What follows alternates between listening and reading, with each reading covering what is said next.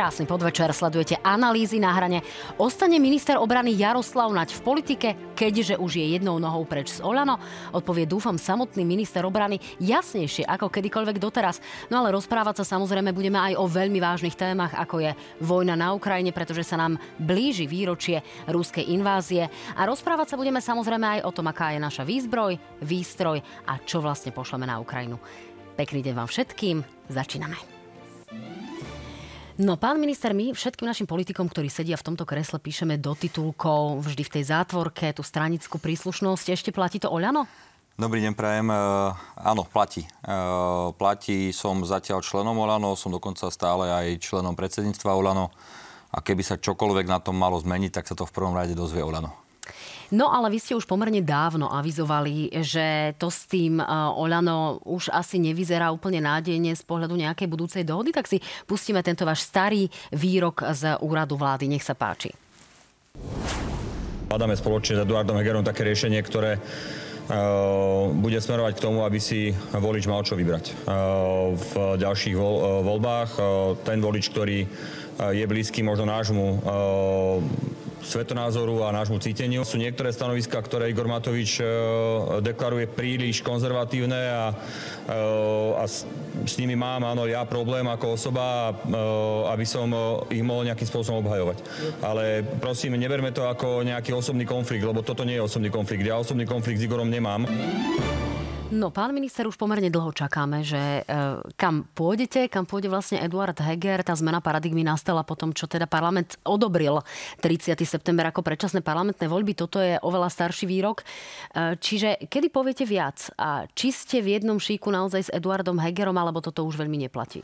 S Eduardom Hegerom sme jednoznačne v jednom šíku, to určite platí. E, k tomuto môjmu stanovisku, ktoré ste pustili, nemám čo dodať, všetko platí. Áno, mám problém s niektorými vyjadreniami, mám problém s niektorými postojmi, aktuálne napríklad s postojom na zákaz e, predaja v nedeľu, ale tiež e, neprešiel na základe iniciatívy Milana Kuriaka a, a jemu hodnotovo podobne nastavených ľudí zákon z dielne NBU, ktorý mal limitovať dezinformácie na, e, v priestore internetu. Podľa mňa veľká chyba. K tomuto sa dostaneme. Fajn. rovnako tak Mám vážne problémy, zásadné problémy s pozíciami, ktoré deklaruje Juraj Dimeši. To už naozaj hraničí podľa mňa s normálnosťou a s nenormálnosťou respektíve. E, čiže e, naozaj e, napriek tomu, že si Olano veľmi vážim, je to, dal som aj osobne veľmi veľa do toho hnutia, aj, aj, aj svoju tvár, aj svoju iniciatívu a som si to odšliapal aj v kampani a je tam veľmi veľa ľudí, ktorých si vážim, ale jednoducho ja sa už nedokážem naozaj podpisovať pod niektoré stanoviska, ktoré uh, sú teraz ako keby preferované v tomto hnutí. Žiaľ. Pán minister, čo je ale tá najpravdepodobnejšia alternatíva? Pýtam sa práve preto, pretože sa už niektoré záležitosti tak trošku vylúčujú. Vylúčuje sa ako keby vstup do KDH. Uh, vy ste sa podpísali pod výrok uh, Mikuláša Zurindu, ktorý teda spochybňuje takéto samostatné konanie KDH, ktoré sa opakovane nedostalo do parlamentu. E, vy ste sa aj v plus sedmičke vyjadrili, že sa teda stotožňujete s Igorom KDH sa opakovane nedostalo do Národnej rady práve preto, že boli nerozvážni a silou mocou chceli ísť sami do volieb. Zároveň ste pre aktuality vylúčili samotný ten vstup do KDH, kde ponúkli pozíciu číslo 2 práve Eduardovi Hegerovi, aj keď o vás sa nehovorilo. Čiže KDH je definitívne zo stola? KDH nikdy nebolo na stole. Jednoducho oni prišli a bavili sa o rôznych alternatívach, o rôznych ponukách pre rôznych ľudí. A zo zásady nevyťahujem informácie, pokiaľ to nie je nevyhnutné z takýchto stretnutí, ale naozaj je prakticky vylúčené, aj keď nikdy nehovor nikdy, ale je prakticky vylúčené, aby či už Eduard Heger alebo ja sme sa ocitli na kandidátke KDH. No, z toho, čo je ešte v úvodzovkách voľne dostupné na trhu, by sme očakávali, že môžete rokovať s modrou koalíciou Mikuláša Zurindu, ak teda vieme hovoriť o modrej koalícii Mikuláša Zurindu. A napríklad progresívne Slovensko. Sú tieto dve možnosti v hre? No, e, podľa mňa tých možností je viac. Aj keď áno, je tak, taká novinárska skratka, že uh, teda keď nie KDH, tak uh, Modrá koalícia, uh, tak toto ja osobne nevidím. Tých ponúk je oveľa viac. A samozrejme je tam aj ponuka vytvorenia vlastného subjektu. A riešime a keď budeme chcieť povedať viac, tak povieme viac, ale už vám môžem slúbiť, že to bude čoskoro. A v tomto momente by som povedal len to, že ja nevylučujem pre spoluprácu nikoho, ani KDH. Ja si naozaj myslím, že KDH má slušných voličov, demokratických voličov a tí by chceli mať svoju stranu v parlamente a KDH to tam samé nedá. A, čiže ja som za to, aby sa strany spájali, aby neprepadol demokratický hlas, ale keď niekto, ako je neviem, PSK napríklad, alebo Saska, hovorí, že nechce, alebo KDH, aj keď podľa mňa tam to nie je až také jednoznačné, že sa nechcú spájať, no tak v poriadku, tak sa nech sa nespájajú, ale ja vám hovorím, že ani do Sasky a ani do PSK určite nepôjdem. Pán minister, potrebovali by ste 15 tisíc hlasov na registráciu strany, potrebovali Myslím, by ste 10 tisíc, pardon, potrebovali by ste um, celkom náročný mechanizmus tvorby novej strany absolvovať v prípade, že by to nebola, nebolo premenovanie novej strany, ne, nejakej existujúcej strany na novú stranu. Čiže Pripúšťate aj alternatívu, že pôjdete na kandidátke nejakej existujúcej strany v koalícii s viacerými subjektami? Je toto najpravdepodobnejšia možnosť? Vy sa snažíte Keď už vás tu mám, zľava. tak ja. vás samozrejme musím vyťahnuť čo najviac. Rozumiem a teda robíte to dobre, ale nepoviem vám viac. Poviem vám len to, že naozaj sa stretávame s rôznymi politickými stranami, aj s rôznymi ľuďmi, ktorí doteraz nie sú v politike a chcú ísť do politiky a dávame dokopy veci. A keď budeme mať rozhodnutia a budeme definitívne rozhodnutí a odkomunikované to mať aj vnútri Olano, tak v tom prípade budeme komunikovať aj verejnosti. A opakujem, e, bude to už veľmi skoro. Posledná otázka. E, uvažovalo sa aj nad tým, že vznikne nejaké umiernené Olano a po voľbách sa spojíte. Hmm. Toto je v hre? umiernené Olano a potom sa spojíme čo do jednej strany alebo niečo. To vôbec nie. Ak by vznikla nejaká nová strana, tak tá strana určite by bola otvorená spolupráci s Olanou po voľbách, ale nie v zmysle spájania sa, ale v zmysle koalície. Ja to opakujem. My e, tam ľudsky nemáme problém, teda s pár jedinca možno áno, ale, ale vo všeobecnosti nie. A, a to, že máme iný pohľad na politiku, znamená, že je čas sa pozrieť mimo Olano, pretože zjavne už tam dochádza k nesúladu ale to neznamená, že e, nevieme nájsť nejaký prienik. E, viaceré demokratické strany e, krížom cez celé spektrum, aby sme zabránili návratu mafie a, a korupcie a rusofilstva a nezodpovedné zahraničné politiky, lebo to je to, čo ponúka dnes Smera hlas.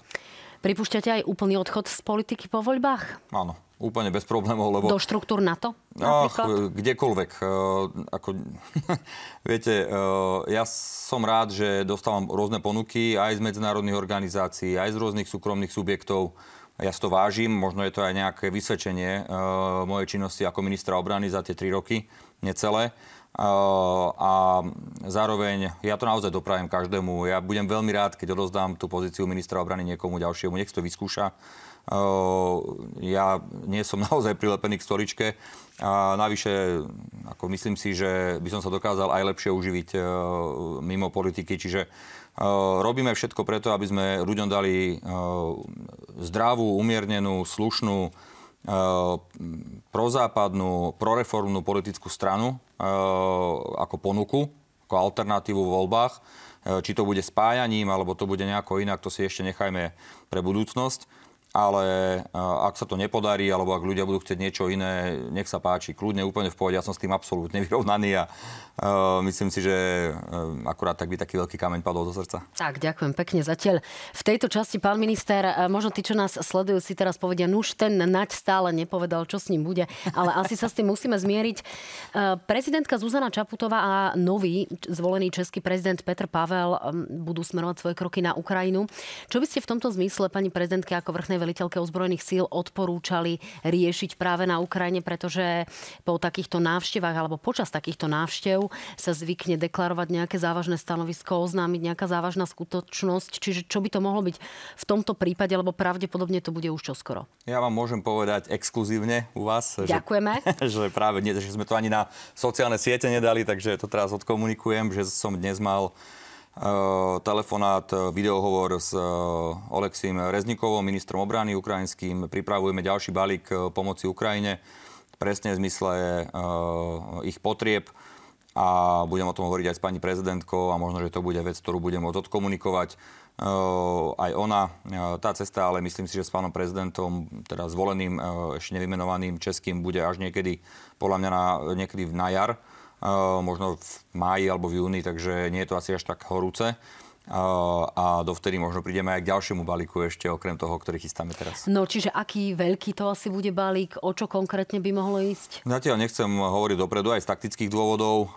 Nemusíme Rusku dopredu oznamovať, čo ideme pomáhať Ukrajine a zároveň samozrejme o tom nebolo ešte rozhodnuté na vláde, čiže čaká nás rokovanie vlády a predtým budem informovať najvyšší ústavných činiteľov. Ide o zbraňové systémy? Pretože ako vieme, je tu to, ten známy slogan, že Ukrajina potrebuje zbrania a nie hygienické vreckovky? No, ide o zbraňové systémy, ale v tomto momente hovoríme, aspoň teda ten prvý náčrt, ktorý mám v hlave, aj na základe rozhovoru s pánom ministrom Ukrajin, ukrajinským je, sú obranné systémy. Nie nie je pozemná technika, ale už nechcem viac hovoriť. Hovoríme o migoch? Nehovoríme o migoch. A, ale ešte nechcem hovoriť viac, lebo opakujem, nie je to dobré, aby som hovoril dopredu, čo tam ideme poslať alebo ako, ale čaká nás ešte rokovanie vlády. Keď to vláda schváli, predtým to musí schváliť pani prezidentka, respektíve vždy som to odkonzultoval s pani prezidentkou aj v minulosti, aby vedela, čo chystáme s pánom Kolárom ako predsedom Národnej rady a s premiérom si to povieme. Potom to pripravíme na vládu, keď to vláda schváli, tak potom to môže ísť. Chystáme áno ďalší balík a ja som to povedal úplne otvorene a hovorím to jasne. Dokedy budem ministrom obrany, dovtedy budem robiť všetko preto, aby sme Ukrajine pomohli. Máte zatiaľ predbežný súhlas pani prezidentky, pretože vieme, že, máme, že máte výrazne obmedzené kompetencie, čiže... V tejto veci uh... konkrétne nemáme obmedzené kompetencie. Uh, to máme odkonzultované aj s kanceláriou pani prezidentky, že je to naozaj výsostné rozhodnutie vlády, ale vždy aj doteraz, keď sme dávali niečo na Ukrajinu, tak som to dopredu odkonzultoval s pani prezidentkou, aby mala aspoň informáciu, aby vedela s tou informáciou pracovať. Čiže aj v tomto prípade opäť e, je to čerstvá vec, lebo iba dnes sme mali ten telefonát e, e, s pánom ministrom, takže keď to dáme dokopy a budem to mať nejako na papieri, tak potom budem informovať pani prezidentku a, a potom budeme o tom rokovať na vláde. Tak, radi sa potom o tom dozvieme. V každom prípade, ak e, spomínate meno e, pána Rezníková, v súvislosti s ním sa objavili informácie, že by mal opustiť svoju funkciu práve pre podozrivé nákupy v rezorte obrany na Ukrajine. Konkrétne by malo ísť o predražené potraviny pre vojakov a pre armádu. Mali ste nejakú informáciu o jeho nástupcovi? Je to aktuálne? Čo sa v tejto situácii deje? A aké to vrhá svetlo vlastne na samotnú ukrajinskú armádu a jej vedenie? Ja som zachytil informácie e, v médiách a aj iným spôsobom o tom, že sa špekuluje o výmene pána ministra. E, ale aj keby malo dôjsť tej výmene, tak on sa mal stať, myslím, ministrom spravodlivosti. E, to znamená, mal ostať vo vláde. To znamená, že on nie je zapojený do nejakých možných korupčných schém. Ale áno, nesie nejakú politickú zodpovednosť, ale dnes som s ním e, hovoril. Pýtal som sa ho na to, povedal, že mal rozhovor s pánom prezidentom a že ostáva v funkcii. E, či definitívne alebo nejakú dobu neviem, ale určite sa máme stretnúť budúci týždeň v Bruseli, takže predpokladám, že nejaké horúce to nebude s jeho odchodom. Pokiaľ ide o korupčné škandály, vrhajú určite zlé svetlo na Ukrajinské ministerstvo obrany. V tomto prípade to môže nejako ovplyvniť aj pomoc zo západu? Hmm, to si naozaj nemyslím. V tom konkrétnom prípade, ktorý, o ktorom hovoríte, išlo o priamy nákup potravín z ukrajinských e, firiem pre potreby e, ukrajinských ozbrojených síl. Čiže to neboli nejaké veci, ktoré prichádzali ako pomoc. E, ja do toho nevidím viac, len to, čo som zachytil, bolo tam nejaká investigatíva zo strany žurnalistov, že to bolo predražené. Potom tam bolo nejaké stanovisko ministerstva, že došlo k nedorozumeniu a mm, že to vlastne nebolo predražené. Ja som sa do toho nejako hlbšie nedostával, lebo sa nás to netýka, ale kdekoľvek, však si spomeňme pred 4 rokmi, aká obrovská korupcia, aké problémy boli napríklad u nás v rezorte obrany. Uh, si na to spomeňme, čo tam eh, preukazovala SNS a predtým Smer. Čiže uh, zase netvárme sa, že sme nejakí uh, u nás v minulosti nemali podobné skúsenosti ale vždy je korupcia zlá vec. Ja som zásadný bojovník proti korupcii a korupcia nikdy nič dobre nepriniesla. No len tá Ukrajina je aktuálne v inej situácii a teda, že žiada o pomoc západné krajiny. Práve preto sa na to pýtam.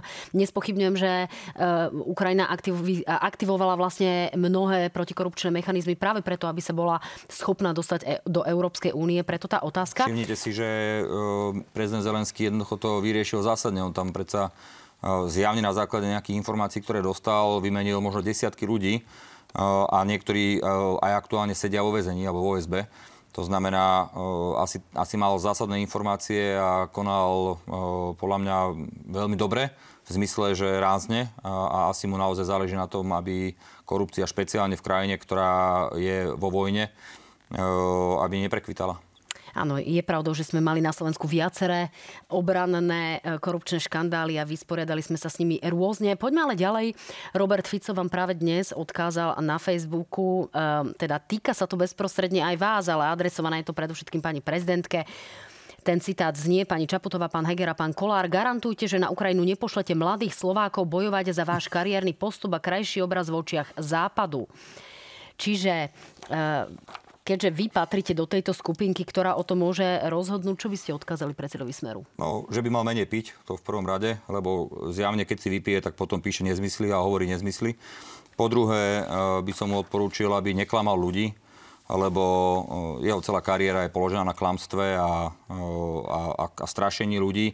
Zajímavé je, že mu nevadilo, keď ohrozoval ľudí tým, že som doniesol 10 teroristov z Guantanama, len aby si urobil fotku s americkým prezidentom, tomu nevadilo ale nevadí mu tiež ani to, aby klamal ľudia, strašili že ich majú ísť niekde na Ukrajinu, pričom nič také sa nechystá. Absolútne je to celé vymyslené. On veľmi dobre vie, čo robí, ide po tom absolútne poslednom najsilnejšom cite, ktorý potrebuje z tých voličov dostať, vystrašiť ich. Strach je pre neho veľmi dôležité, aby sa ľudia báli a potom teda slepo nasledovali jeho ponuku. Jednoducho je to celé klamstvo, je to nezmysel, nik, žiadna mobilizácia neprebieha, ani sa neplánuje. Slovenská republika nie je vo vojne, nie sú na to ani legislatívne podmienky vytvorené, aby to vôbec teoreticky mohlo byť. Jednoducho nič také nie je a už vôbec nie niekde na Ukrajinu a Robert Fico sa môže hambiť, lebo sa správa ako taký posledný chudák, ktorý straší ľudí tým, že majú ísť do vojny a len kvôli svojmu politickému zisku.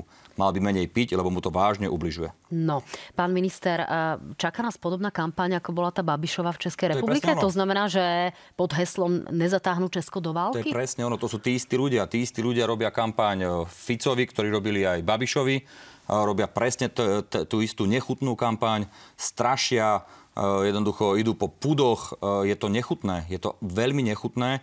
A ja sa čudujem, že ja neviem, trojnásobný, či koľkokrát bol premiérom Fico, že sa vôbec dostane do takejto čudnej polohy, kde ľudí straší vojnou. A vidíte, urobili to u Babiša, Nevyšlo to, lenže česká spoločnosť je iná, teraz pôjdu touto cestou u nás a ja už som naozaj e, sa vyjadril dosť jasne a otvorene a, a hovorím to znova aj vo vašej relácii.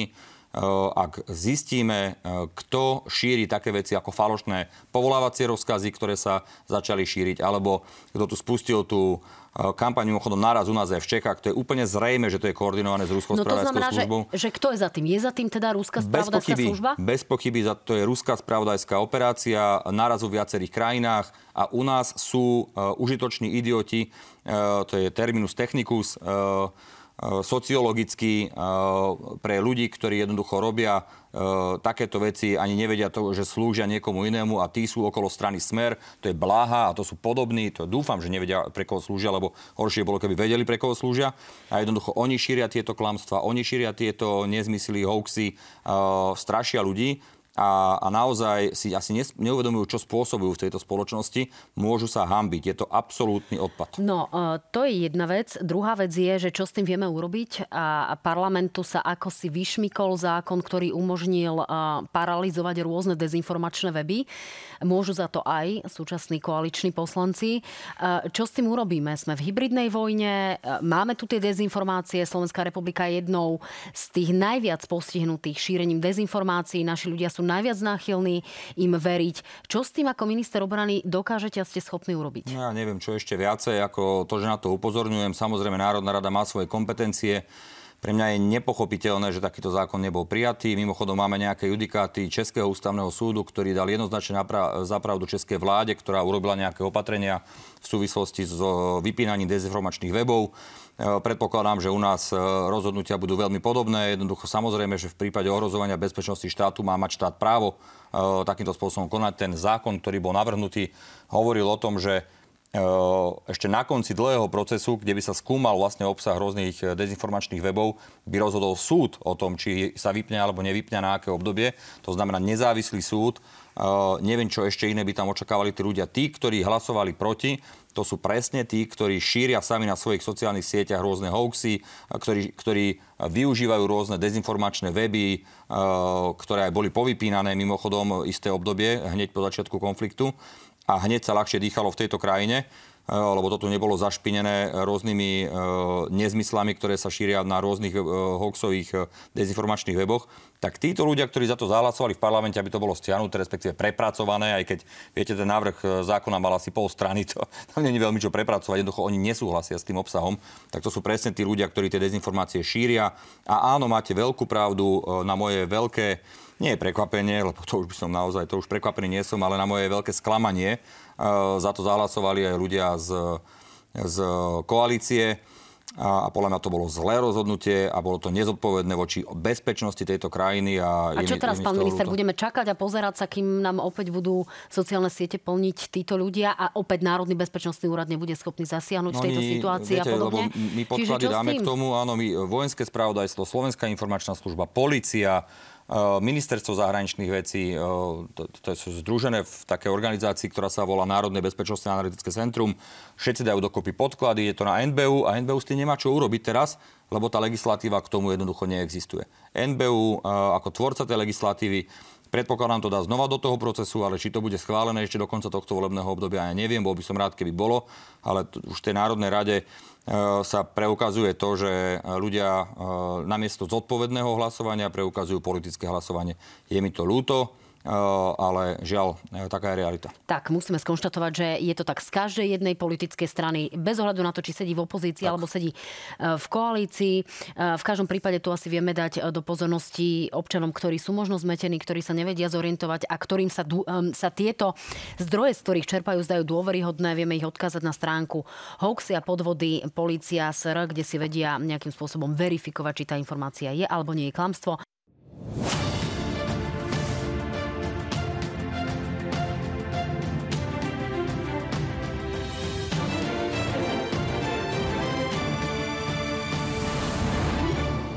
Krásny deň vám všetkým. Stále sledujete analýzy na hrane a mojím hostom je stále minister obrany Jaroslav Nať. Pekný deň, pán minister, opäť. Pekný deň.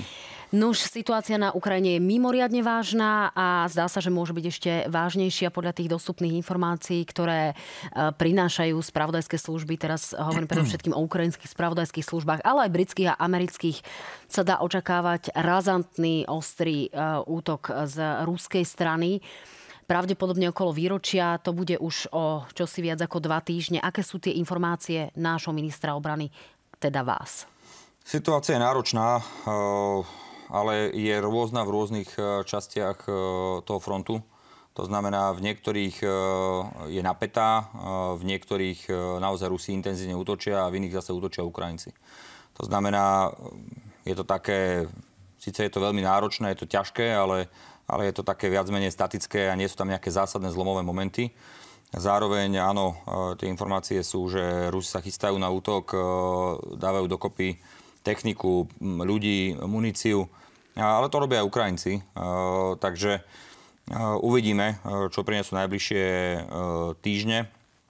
Ale faktom je to, že jednoducho celý tento konflikt je nezmyselný, mal by sa skončiť čím skôr, lebo stojí životy desiatok tisíc ľudí nevinných na obidvoch stranách, lebo aj tí Rusi, tí mladí chalani, ktorí to umierajú v 10 tisícoch, tak oni tam nechceli ísť bojovať. Oni sú jednoducho stiahnutí z obehu z bežného života, aby išli naplňať nejaké veľmocenské ambície Vladimíra Putina a umierajú tam mladí ľudia. Ja som sa stretol nedávno s jedným Rusom, mladým chalanom, ktorý žije tu a už nebol pozrieť svoju rodinu dlho lebo sa bojí, že ako náhle vstúpi do, Ruska, tak ho jednoducho pošlu na front.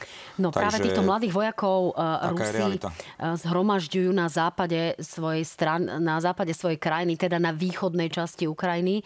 Uh, zdá sa, že je tam výrazná mobilizácia, ktorá má ešte nejakým spôsobom pokračovať a posilňovať. Uh, podľa tých dostupných informácií sa tam stiahuje aj rôzna výzbroj, výstroj, dokonca aj z iných krajín, ako z Gruzínska. Máte aj vy takéto informácie? Smeruje to naozaj k tomu, že tam prebehne nejaký ešte ostrejší konflikt, ako to vidíme aktuálne? Hmm, tak viete, povedať, že ostrejší to už naozaj sa asi ani nedá, lebo tam tá situácia je naozaj veľmi ťažká. To sú, to sú e, stovky, možno v niektorých dňoch aj tisícky mŕtvych e, na obidvoch stranách. A to je naozaj to je, to je hrozná situácia.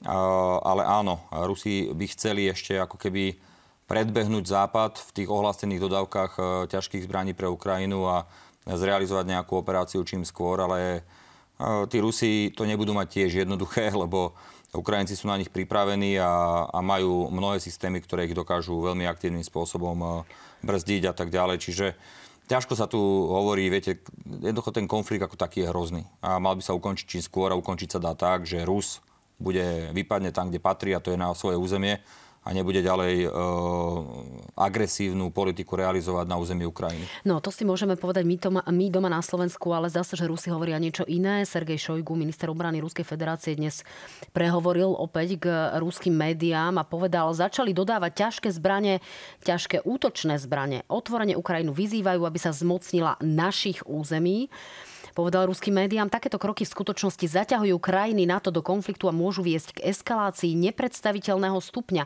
Je toto jasná a zjavná hrozba jadrovými zbraňami? Nie je. Nie je a uh, najmä Šojgu patrí presne do tej istej skupiny ľudí, ako nedávno ten taký poloblázon, ktorý hovoril v ruskej televízii o tom, že čo sa u nás deje na, v našej krajine, na Slovensku a vyhrážal sa uh, Slovákom a Slovensku.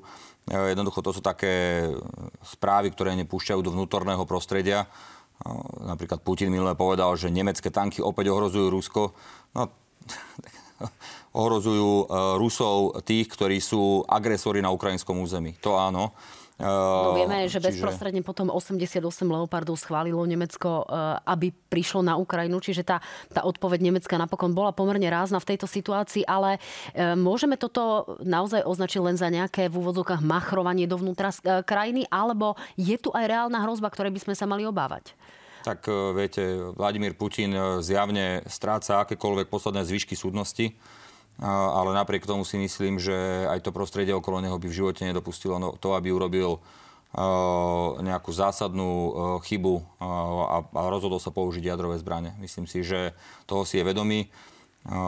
My sme vďaka Bohu súčasťou Severoatlantickej aliancie najsilnejšej obrannej kolek- organizácie kolektívnej obrany na svete, ktorá zabezpečila mier pre všetkých svojich členov od roku 1949.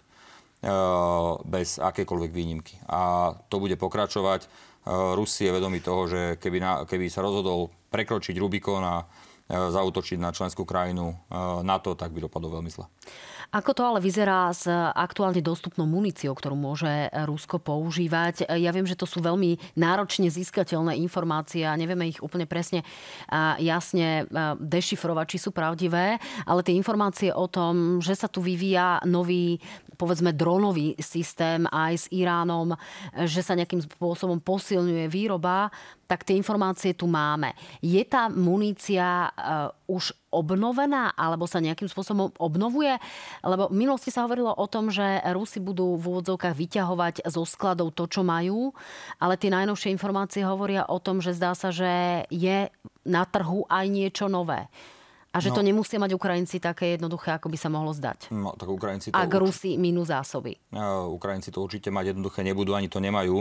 Ani to nikto uh, reálne uvažujúci nemyslel. Jednoducho, áno, Rusi mali obrovské, zá, obrovský počet uh, zásob uh, munície, ale tie tu do veľkej miery minuli a e, rozhodli sa teraz chodiť po svete a nakupovať od priateľených krajín muníciu alebo aj zbraňové systémy. Napríklad je nespochybniteľné, že nakúpili veľké množstvo dronov od Iránu. Je nespochybniteľné, že doviezli veľké väčšie množstvo munície zo Severnej Korei. A je pravdepodobné, že aj iné krajiny, e, ktoré tu ani nemôžem nejako menovať, e, dodávajú ďalšie e, munície, ďalšiu muníciu pre Ruskú federáciu. Čo je ešte horšie, tak to nie sú len nejaké tzv. hlúpe bomby, ale sú tam aj sofistikované zbranové systémy, napríklad balistické rakety z Iránu a tak ďalej. Jednoducho to je samozrejme problém. Aký to môže mať dôsledok práve pre Ukrajinu? No, dôsledok je ten, že Ukrajina musí vynakladať samozrejme väčšie množstvo síl a prostriedkov na to, aby sa bránila. Práve preto je tak dôležité posilňovať protizdušnú obranu Ukrajiny, preto tam krajiny vo veľkom teraz posielajú vlastne rôzne systémy a Rusi vedia, že ešte majú možno pár týždňov alebo možno pár jednotiek mesiacov na to, aby uh, zautočili, kým, kým tam neprídu tie patrioty, kým tam neprídu uh, tá pozemná technika, ktorá je prislúbená, alebo prebieha výcvik Ukrajincov na tieto systémy. Takže preto možno tak tlačia, tlačia teraz veľmi rýchlo do, do nejakej ofenzívy, ale myslím si, že Ukrajinci sú na to pripravení. No čo sa týka tých patriotov, sú tu stále informácie o tom, že dva z tých patriotov majú odísť. Opozícia stále spochybňuje, či budeme dostatočne chránení, keďže systém S-300 sa presunul na Ukrajinu, aj keď jeho funkčnosť a použiteľnosť ste opakovane spochybnili. Nie, ja, náčelník generálneho štábu to povedal úplne jasne teraz vo svojom rozhovore, ktorý dal médiám. Explicitne povedal, 40 rokov sa na tom systéme nič nemodernizovalo, nič neopravovalo. Eh, Robert Fico išiel s výbohom do Moskvy v roku 2015, aby vybavil biznis pre výboha pri oprave, lenže tá firma bola na sankčnom zozname. Nepodarilo sa mu to spraviť, to znamená, nič sa neurobil na tom systéme a on reálne bol vypnutý. Nebol zapnutý na ochranu nášho prostredia, nášho vzdušného priestoru. Uh, to je realita. Namiesto toho systému sme dostali 4 batérie Patriotov, 3 sú tu. Holandiania áno, prišli na ten začiatok vojny, keď sa zistilo, že je kľud. Oni nám to oznámili, že budú len na pol roka a prídu, keď to bude nevyhnutné opäť. Máme tu 3 batérie Patriotov, jeden americký, dva nemecké. Americký odíde len vtedy na servis, keď tu bude náhrada. Náhrada bude z Talianska, je to dohodnuté. To znamená, keď odídu Američania, už tu budú Taliani. Navyše ich e, s vysokou pravdepodobnosťou umiestnime do Prešova na letisko, aby boli bližšie k východnej hranici, ktorá je z hľadiska bezpečnosti najdôležitejšia. A zároveň Nemci tu ostávajú. E, to, že Robert Fico nazval tých Nemcov, ktorí nás tu strážia, náš, náš vzdušný priestor, Wehrmachtom, to znamená nacistickou armádou, tak to je jeho hamba, za čo dostal adekvátnu príučku aj od všetkých veľvyslancov, s ktorými sa stretol a ktorí, si, ktorí ho tam roztrhali na padrť na tom stretnutí, e, tak mu treba lebo to, čo predvádza, je katastrofa, ale nech nestraší ľudí. Za jeho pôsobenia Už tu bolo... nechajme Roberta Fica, naozaj sa venujeme tomu, čo je v rezorte obrany. spomenuli ste patrioty. Za jeho pôsobenia tu bola jedna nefunkčná S-300. Starý systém 40 rokov. Teraz tu sú tri najnovšie moderné systémy Patriot, ktoré strážia naše nebo. Čo je lepšia alternatíva? Samozrejme, že teraz a jediné, čo mu ostáva, je strašiť ľudí. Rozumiem, pán minister, na druhej strane pre nás e, z toho celého a zo situácie, ktorú aktuálne prežívame, vyplýva jasná otázka, či máme dostatočne chránený náš obranný a hlavne vzdušný priestor. Čiže Výrazne viacej ako kedykoľvek Otázky sú na mieste. E, no, čo sa týka napríklad e, Leopardov, zdá sa, že si tu koalícia a opozícia rovnako posiela odkazy ako v aktuálnej náhrane vo štvrtok, kde boli hostiami pán Kamenický a pán Krajniak. A takto situáciu videli obaja. Hlavne v súvislosti s pánom Kamenickým sa tu odohralo akési spochybnenie funkčnosti Leopardov. Nech sa páči.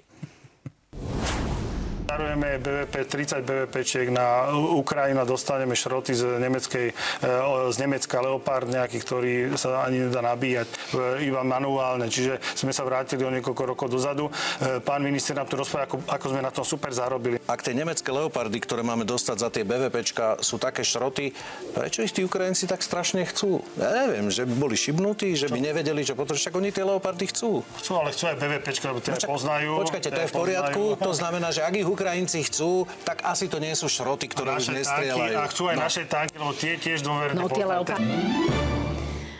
Takže ako máme vnímať tie leopardy, napokon e, bol kvôli tomu aj veľký diplomatický spor. Nemci veľmi otvorene váhali, či tie leopardy presunúť. Veľmi aktívne sa v tom angažovalo predovšetkým Polsko, následne Grécko a iné krajiny.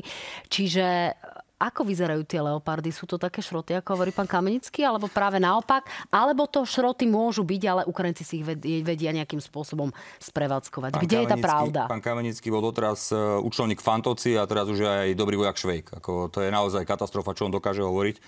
Samozrejme, že tanky Leopard sú o generáciu novšie ako T-72 naše, ktoré stále máme. Tie sme sa rozhodli, že si necháme, pokiaľ by neprišli náhrada za Leopardy. My sme dali 30 BVP jednotiek, bojové vozidla pechoty 1 z roku 1970.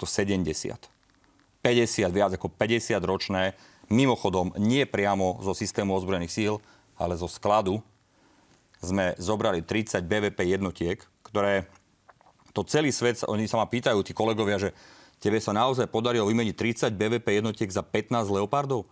A ja, že áno, lebo Nemci boli ochotní to spraviť tak oni sú úplne že nadšení, že to bol najlepšie, čo som mohol spraviť. A to, dobrý vojak Švejk Kamenický, ktorý netuší ani ako vyzerá BVP-1 a, a už vôbec nie ako vyzerá Leopard, tak, e, tak to bude nejakým spôsobom spochybňovať. Ja vám hovorím, že tie Leopardy, ktoré navyše k nám prichádzajú, prvý prišiel v decembri podľa zmluvy a ďalší ka- každý mesiac od marca dva prídu, až kým ich tu bude 15, prechádzajú generálnou opravou, čiže nám prichádzajú generálkované plne funkčné e, tanky Leopard 2 a 4, ktoré sú z 90. rokov.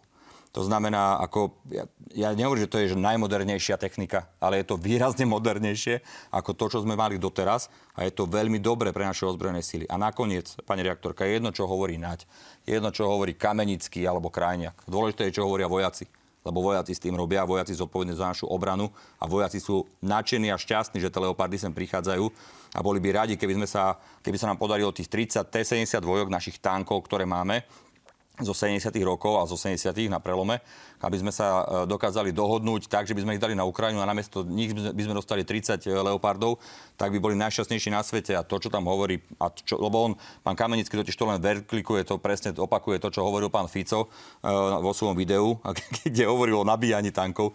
Akože to, bol, to, to si pozrite, to je super video. A, a, tam, a tam jednoducho spochybňoval to, že leopardy sú akože horšie ako, ako on hovorí, že sú horšie ako T-72. To môže naozaj naozaj hovoriť iba absolútne stratený človek. No, nechajme leopardy leopardmi. E, máme tu ale otázku spojenú s migmi. Vy ste pre našu televíziu e, ukázali, že tie migy doma predsa len máme. E, napriek tomu sa tieto otázky opakujú. Pustíme si najprv pána Pelegriniho, ktorý v tomto štúdiu sedel pred dvomi týždňami. Ja to spochybňovala, ale potom nejakým spôsobom z toho komentára vycúval, ale opäť vo štvrtok sa k tomu vyjadril pán, pán bývalý minister Kamenický, takže necháme potom zaznieť aj jeho hlas a vyjadrenie. Nech sa páči. Najprv pán Pelegrini a potom pán Kamenický. Myslím, že už sme sa zbavili aj migov. Ak sa mýlim, tak sa ospravedlňujem. Použil som v televízii klebetu. Vyjadrenie a minulý týždeň tu teraz s pánom Krajniakom eh, sedel pán Kamenický. Nech sa páči, čo hovorí o migoch on. Nedôverujem hlavne pánu Naďovi to, čo on stvára. My sme dali aj uznesenie do Národnej rady, kde sme žiadali teda, aby nám objasnil, aká je situácia vôbec e, so zásobami, napríklad zbraní, či sme vôbec, e, e, či Slovensko je bezpečí, migy, kde sa nachádzajú, či teda boli uzemnené, či sme ich darovali napríklad na Ukrajinu, prípadne ako je chránený náš vzdušný priestor. Ja som stretol jedného človeka, nebudem ho menovať, a ten mi povedal, že v našich skladoch sa nachádzajú nachádzajú dva granáty. To hovorím konkrétne o svojom, nebudem hovoriť, v akej regióne ja ani toho človeka nepoznám, ale ak je toto realita, tak malo by Národná rada e, sa takisto zaoberať tým, že či sme teda e, nejakým spôsobom, či je tu bezpečnosť pre slovenský e, národ alebo Slovensko ako také. No, pán minister, ja som síce zahliadla, že vy ste sa zasmiali. Na druhej strane tie otázky vo verejnom priestore naozaj sú, aj nám ich posielajú diváci. Čiže, čo by sme povedali verejnosti aj pánovi Kamenickému konkrétne, v súvislosti s MIGmi a v súvislosti s počtom granátov, ktoré tu máme, alebo s nejakým stavom e, výstroja, výzbroje, ktorý tu máme, či je adekvátny, alebo sú tie naše zásoby naozaj také, že by sme o nich radšej verejne nehovorili? Pani reaktorka, uh, mali ste tu Petra Pellegriniho, ktorý klamal v tejto relácii. A keď uh, sme zavolali vašich reaktorov, aby si išli pozrieť tie migy na sliehač, hádam nespochybníte, že ich tam videli, že ich natočili na kameru, tak potom ste mu nastavili zrkadlo a on no tak som použil klebetu. Hej? Jednoducho nezodpovedný klamár. Uh, tuto uh, dobrý vojak Švejk Kamenický, jednoducho on opäť priamo v parlamente, on o tých dvoch granátoch to povedal aj v parlamente, keď dávali to svoje uznesenie eh, šialené, ktoré tam predložili smeráci. A ja som mu na to odpovedal, lenže v tom čase už tam nikto nebol za smer. Viete, oni dali pred kamerami nejaké návrh uznesenia a potom, keď som na to odpovedal, eh, ako človek, ktorý tam celý čas sedel, tak všetci išli piť dozadu v parlamente a už ich nezaujímala odpoveď, lebo to je ich divadelné predstavenie, ktoré oni robia. Ja vám môžem povedať, že dva granáty akurát tak vybuchli E, za pôsobenia smerackého ministra, e, keď sa robila inventúra a zabilo to e, ľudí. To sú dva granáty, o ktorých by mal smer hovoriť, keď pôsobili v rezorte obrany. Oni aj s výbochom a rozkradali tam všetko, čo nebolo primontované, aj to rozkradli. Ja vám zároveň hovorím, že každé rozhodnutie o darovaní materiálu Ukrajine je na základe úzkej konzultácie a dokonca v niektorých prípadoch na základe odporúčania náčelníka generálneho štábu. A on povedal úplne jasne, a to iba opakujem, žiadnom žiadnym spôsobom nebola znížená obranní schopnosť Slovenskej republiky. Naopak, za tú techniku, ktorú my už nepotrebujeme, alebo za tú muníciu, ktorú my už nepoužívame, už bola aj e, na základe bačovania smerákov Kamenického ako ministra financií e, nedávali peniaze do obrany, tak jednoducho tá munícia už bola aj po záručnej dobe. My by sme museli akurát tak platiť desiatky miliónov eur, pani reaktorka, aby sme ju museli buď predlžovať životnosť alebo likvidovať, lebo už bola nebezpečná, preto vybuchovala v rukách ľuďom, ktorí ju kontrolovali. Nechajte ma dohovoriť, lebo to je vážna vec a, a jednoducho kvôli tomu Ukrajincom pomohla, lebo oni ju vedeli teraz využiť. A my sme zároveň za to dostali peniaze z Európskej únie na nákup novej munície. To znamená, sklady vôbec nie sú prázdne, práve naopak prichádzajú tam nové veci, nová munícia, nové systémy a naša obrany schopnosť je výrazne lepšia ako tá, ktorú oni ponechali po 12 rokoch svojho bačovania. To znamená, a ja som im to všetko odpovedal, pani reaktorka, ja normálne si to zostrihnite do ďalšej relácie, keď vám príde Kamenický tu klamať, alebo kdokoľvek zo Smerákov alebo z hlasistov, tak si zostrihnite moju 15 minútovú alebo 20 minútovú odpoveď na všetky otázky v parlamente, to tam nájdete a pochopíte, že na každú jednu otázku, ktorú dali, som dal odpoveď a napriek tomu, že ste že videli aj kamenicky vaše, vašu reportáž, že tie migy tu sú, stále budú hovoriť ľuďom, že sú preč. Ale áno, ja zároveň poviem, pani reaktorka, že keď urobíme dohodu s Ukrajincami a s našimi spojencami, bez problémov budem navrhovať pani prezidentke, predsedovi parlamentu, a predsedovi vlády a celej vláde, aby sme Ukrajincom tie migy poslali. My už na nich nikdy Ešte lietať nebudeme. Ešte do septembra, určite, pokiaľ ja budem minister, to urobím. My už nikdy nebudeme na tých migoch lietať. Tie stroje uh, mali už bezpečnostný kvôli Ficovcom, Takže lebo to, to rozkrádali. To, 40, čo zaznie na tej Ukrajine od pani prezidentky? 43, uh, 43 uh, každých 43 minút bola vážna porucha na, na migoch, keď sa na nich lietalo. Ohrozovalo to ľudí, ktorí na nich lietali, ale ohrozovalo to aj ľudí, ktorí boli na zemi lebo však viete, ako napríklad padlo aj lietadlo v, pri Nitre e, v roku 2019, myslím. Čiže ak urobíme dohodu, tak e, MIGI e, pôjdu na Ukrajinu a ja nemám problém to povedať, hovorím to otvorene, ale zatiaľ tá dohoda urobená nie je. A videli to vaši diváci, videli to vaša, va, vaši redaktori, že jednoducho je to stále, že sú stále e, zaparkované a zabalené v, na a zatiaľ sa na tom nič nemení. No, predpokladám, že o tej dohode budete teda verejne informovať. Ja vás rada pozvem, aby ste o nej povedali najprv tu. E, nepochybne. Na druhej strane e, máme tu ešte otázku ochrany nášho vzdušného priestoru našimi susedmi. Vieme, že čakáme na tie F-16, ktoré ešte zakontrahovala bývalá vláda. Um, oni by mali prísť uh, v roku 2024, to je viac ako rok, alebo približne rok. Čiže je to dosť? Je to dostatočne? Je to opäť opakovaná otázka. Na druhej strane tie F-16 budú prichádzať e, postupne a tento systém sa dohodol v čase, keď sme ešte nechyrovali o vojne na Ukrajine, alebo boli len zatiaľ operatívne informácie. Čiže e, zatiaľ to naozaj stačí? Máme sa cítiť v bezpečí? Jasné, že sa máme cítiť v bezpečí. Uh, už členstvom v NATO sa ochrana vzdušného priestoru neriešila Slovenskom, ale E, integrovaným systémom ochrany vzdušného priestoru NATO.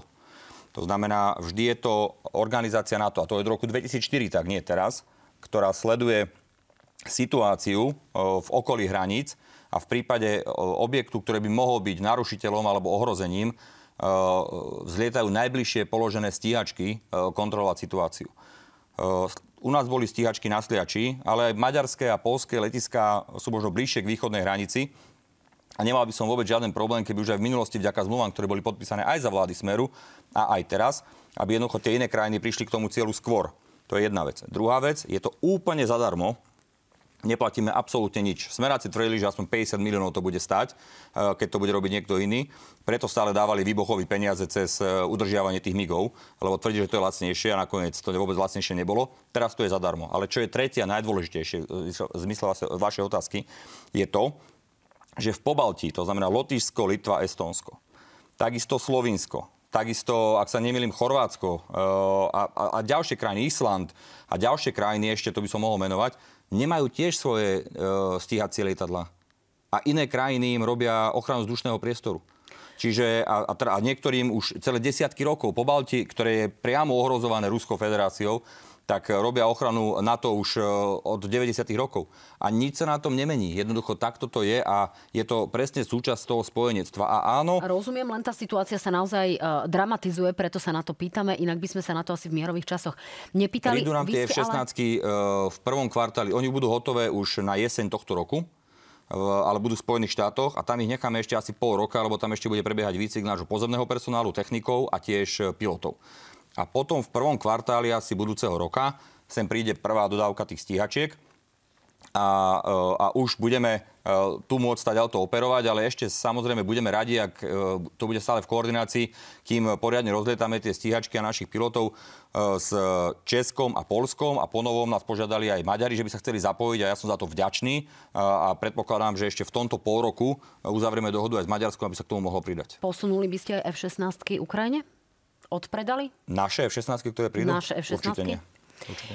No, pokiaľ ide o Miroslava Výboha, ktorého ste opakovane spomínali, podali ste trestné oznámenie, šetri sa táto situácia, boli ste vypovedať k tejto záležitosti, pretože hovoríte veľmi vážne opat- e, obvinenia a teda asi by v tomto zmysle mala policia konať. Ona aj koná a nebolo treba, aby sme my dali trestné oznámenia, však veď viete, že okolo Výboha je toľko trestných oznámení ako hrom, veď preto sa schováva v zahraničí.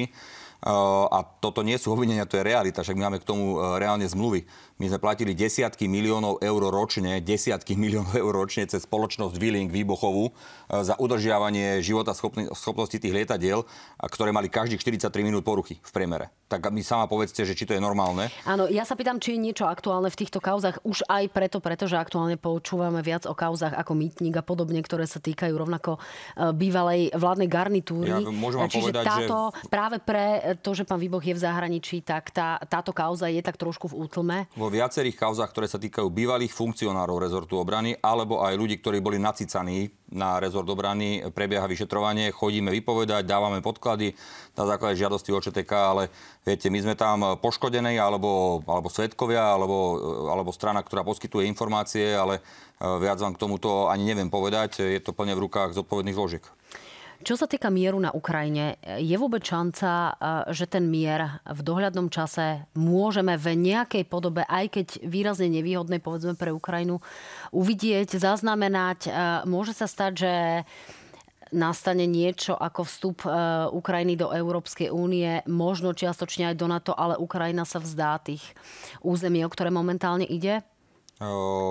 Ja rozumiem, Tiež že by to... som vám vedel povedať áno na tú otázku. Ja, si, ja sa obávam, že v dohľadnej dobe tam mier nebude.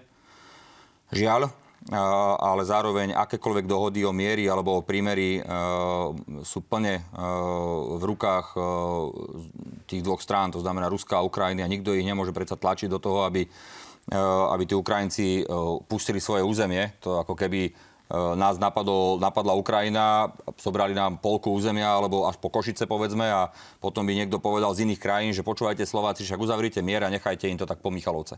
No tak snáď toto no, asi... tomu samozrejme rozumieme, pán minister. Ja to nejakým spôsobom nechcem, nechcem bagatelizovať a, a vieme, že je to ich územie. Na druhej strane e, mierové rokovania sú vždy o kompromise a asi sa nemôžeme dočkať toho, že tí Rusi jedného dňa len tak odídu, alebo to v krátkom čase tak nevyzerá. Mierové Preto rokovania nemôžu byť o kompromise, pani reaktorka. Mierové rokovania musia byť o spravodlivosti. A, a takisto, viete, aj keď Hitler e, útočil na e, celý svet, tak preto to nebolo o kompromise, že si môže nechať pol sveta.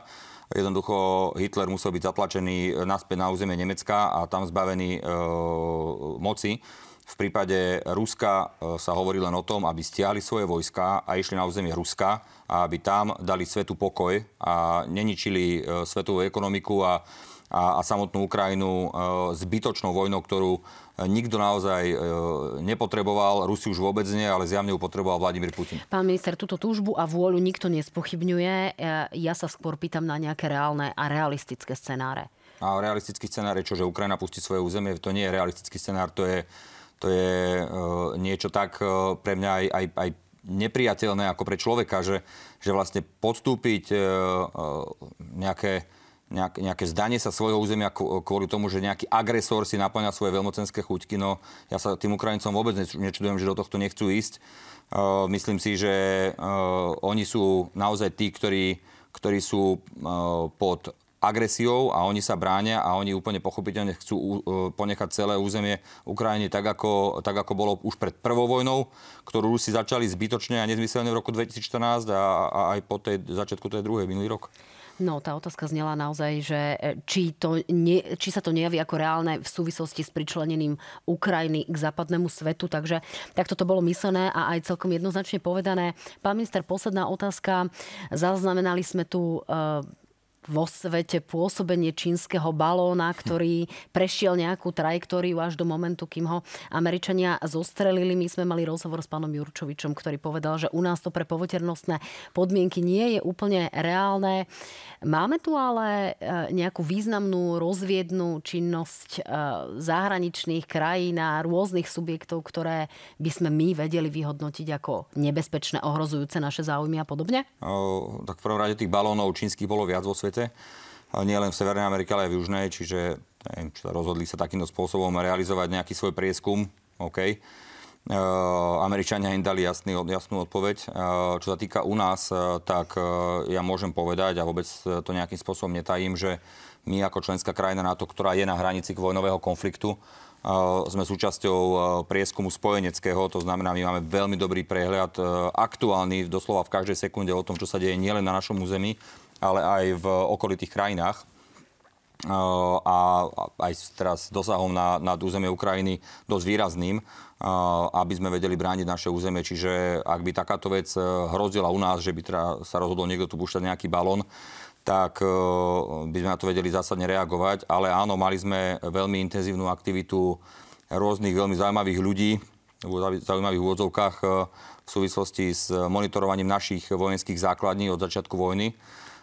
Niektoré sme zadržali, niektoré sme nezadržali a museli sme urobiť ďalšie opatrenia a budeme do toho aj ďalej investovať, aby sme dokázali zneškodniť aj sofistikované drony, ktoré nám začali lietať ponad naše základne, lebo to je úplne zrejme, že to nebol žiadny modelár alebo nejaký, nejaký človek, ktorý by sa chcel zabávať, ale to, bola, e, to bolo získavanie informácií s vysokou pravdepodobnosťou pre Ruskú federáciu. Posledná otázka, keď hovoríte o dronoch, pán minister, zdá sa, že ministerstvo obrany sa vzdalo možnosti nakúpiť drony.